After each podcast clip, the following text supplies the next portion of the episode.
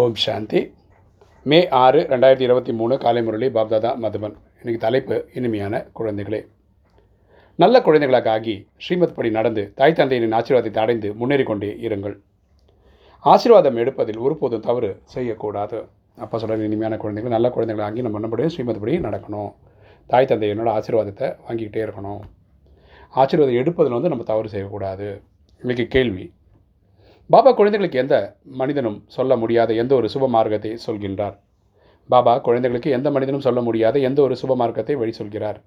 பதில் தூய்மையற்ற நிலையிலிருந்து தூய்மையாக்கும் மார்க்கமாகும். அப்போ வந்து மன்மனா பவன்ற ஒரு மந்திரம் சொல்லித்தரார். தன்னை ஆத்மானு புரிந்து தந்தியாக சிவனை நினைவு செய்தால் ஆத்மாக்க பாவம் போன்ற தூய்மைக்கான மந்திரம் சொல்கிறார் முக்தி ஜீவன் முக்தி அடைவதற்கான சுபமான மார்க்கத்தை ஒரு பாபா தான் சொல்கிறார். வீட்டுக்கு போகிறதுக்கும் சத்தியகுந்த திரேதகம் வர்றதுக்கான வழியை இறைவன் தான் சொல்கிறார் முக்தின்றது வீட்டுக்கு போகிறது ஜீவன் முக்தி என்றது உடலோட சொர்க்கத்தை அனுபவிக்கிறது. இந்த மார்க்கம் வெறும் வேறு யாருக்கும் தெரியாது. இந்த வழி வேறு யாருக்கும் தெரியாது. ஒருவேளை எந்த ஆத்மாவிற்காகவும் தெரிந்தது என்றால் துக்கம் வந்தவுடனே அங்கே ஓடிவிடும். ஸோ இது மன்மனாபவம் தெரிஞ்சிருந்தனா தவறுகளே நடக்காத மாதிரி பார்த்துப்பாங்க. யோகா பண்ணி யோகா பண்ணி யோகா பண்ணி அடுத்த லெவலில் போயிடுவாங்க. பாபா உங்களுக்கு வழி கூறுகின்றார். குழந்தைகளை தேகம் உட்பட அனைத்தையும் மறந்து தன்னை ஆத்மா என்று புரிந்து தந்தையை நினைவு செய்யுங்கள். இதன் மூலம் நீங்கள் தூய்மையாகி தூய்மையாவீர்கள். அப்போ சொல்கிற தூய்மையாகிறதுக்கு வழி என்னென்னா ஆத்மாவை புரிந்து தந்தையை நினைவு செய்கிறது அதுவும் அன்பாக நினைவு செய்கிறது அதன் மூலமாக ஆத்மா தூய்மை அடைந்துவிடும். இன்றைக்கி தாரணை. ஃபஸ்ட்டு பாயிண்ட்டு பாபாவினுடைய ஸ்ரீமத் படி முழுமையாக நடந்து பாபாவின் வலதுகாரமாகி முழுமையாக தகு சரியானவராக ஆக வேண்டும். பாபாவுக்கு முழுமையான உதவியாளர் ஆக வேண்டும். அப்பா சொல்கிறாரு பாபாவினுடைய ஸ்ரீமத் படி நம்ம என்ன பண்ணோம் முழுமையிலும் முழுமையான பரமாத்மாவுக்கு வலது கையாக ஆகணும். பாபாவுக்கு முழுமையான உதவியாளர் ஆக வேண்டும். அப்பாவுக்கு நம்ம உதவியாளர் ஆகணும். ரெண்டு தாய் தந்தையின் ஆசீர்வாதம் முன்னேற்றுகிறது அப்பாவோட அப்பா அம்மாவோட ஆசீர்வாதம் நம்மளை அடுத்த லெவல் கொண்டு போகுது. ஆகையால் கட்டளைக்கு கீழ்ப்படுந்தவராகி ஆசீர்வாதம் பெற வேண்டும். நம்ம வந்து அவருக்கு கட்டளைக்கு கீழ்ப்படியக்கூடிய ஸ்டூடெண்ட்டாக இருக்கணும். பாபாவுக்கு சமமாக நிரகங்காரி ஆக வேண்டும். பரமாத்மா எப்படி அகங்காரம் மற்றவராக இருக்கிறாரோ அதே மாதிரி நம்ம நம்மளும் நிரகங்காரி ஆகணும். வரதானம்.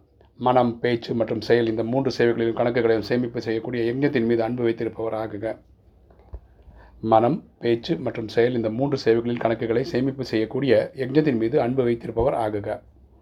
விளக்கம் பார்க்கலாம். பாப்தாதாவிடம் அனைத்து குழந்தைகளின் சேவையின் மூன்று விதமான கணக்குகள் சேமிப்பாகி இருக்கிறது. அப்பாவுக்கு குழந்தைகள் சேவை பண்ணுறது மூணு ரூபமாக வந்து சேருது. யார் எக்ஜத்தின் மீது அன்பு வைத்துள்ளார்களோ அவர்கள் மனம் சொல் செயல் உடல் மனம் மற்றும் செல்வம் இந்த மூன்று சேவைகளையும் எப்பொழுதும் ஒத்துழைப்பு அளிப்பவராக இருக்கிறார்கள். உடல் மனம் பொருள் ஆவியெல்லாம் இறைவனோட சேவைக்கு கொடுக்குறாங்க. ஒவ்வொரு விதமான கணக்குக்கும் நூறு மதிப்பெண்கள். கரெக்டாக ஒவ்வொரு டிபார்ட்மெண்ட்லேயும் எப்படி நம்ம ஸ்கூலில் படிக்கும்போது சயின்ஸுன்னா ஃபிசிக்ஸு கெமிஸ்ட்ரி பயாலஜின்னு படிக்கிறோம் இல்லையா? ஒவ்வொன்றுக்கும் மார்க் வாங்கணும்ல. அந்த மாதிரி சேவையில் சொல்லால் எண்ணங்களால் ஓகே செயலால். இப்படிலாம் நம்ம நூற்றுக்கு நூறு மார்க் வாங்கணும். ஒருவேளை யாருக்காவது பேச்சு சேவையின் பணி இருக்கிறது என்றால் அதில் மனம் மற்றும் செயலின் சதவீதம் குறைந்து விடக்கூடாது. கரெக்டாக ஒருத்தர் வந்து பேச்சுறது தான் அவரோட சேவைன்னு வச்சுக்கோங்களேன். மனசா சேவையோ இல்லாட்டி உடல் ரீதியான சேவையோ குறையக்கூடாதுன்றப்பா. பேச்சின் சேவை எளிதானது. ஆனால் மனதின் கவனம் கொடுக்க வேண்டிய விஷயம் உள்ளது. மற்றும் செயலின் வெறுமனே பௌதிக சேவை கிடையாது. ஆனால் குழுவில் சம்பந்தம் மற்றும் தொடர்பில் வருவது இது கர்மத்தின் கணக்கில் சேமிப்பாகிறது. ஸோ நம்ம சேவை பண்ணுறது ஒன்று நம்ம இண்டிவிஜுவலாக பண்ணுறோம் ஒன்று குரூப்பாகவும் பண்ணணும். அந்த குரூப்பாக பண்ணுறது வந்து இஃபெக்டிவாக இருக்கணும். இன்றைக்கி ஸ்லோகன். தன் மீது ராஜ்யம் செய்யும் சுவராஜ்ய அதிகாரிகள் ஆகுங்கள். துணையாக இருப்பவர்கள் மீது ராஜ்யம் செய்யாதீர்கள். தன் மீது ராஜ்யம் செய்யும் சுயராஜ்ய அதிகாரி ஆகுங்கள். துணையாக இருப்பவர்கள் மீது ராஜ்யம் செய்யாதீர்கள். நம்ம என்ன பண்ணோம்? எப்படி சேவை பண்ணணும்னா நம்ம சுயராஜ்ய அதிகாரிகள் நம்மளுடைய கர்மேந்திரங்களை வந்து நம்ம கண்ட்ரோலில் கொண்டு வர மாதிரி பார்க்கணுமே தவிர நமக்கு சேவை செய்கிறவங்கள வச்சு நம்ம சேவை பண்ணிக்கக்கூடாது. ஓம் சாந்தி.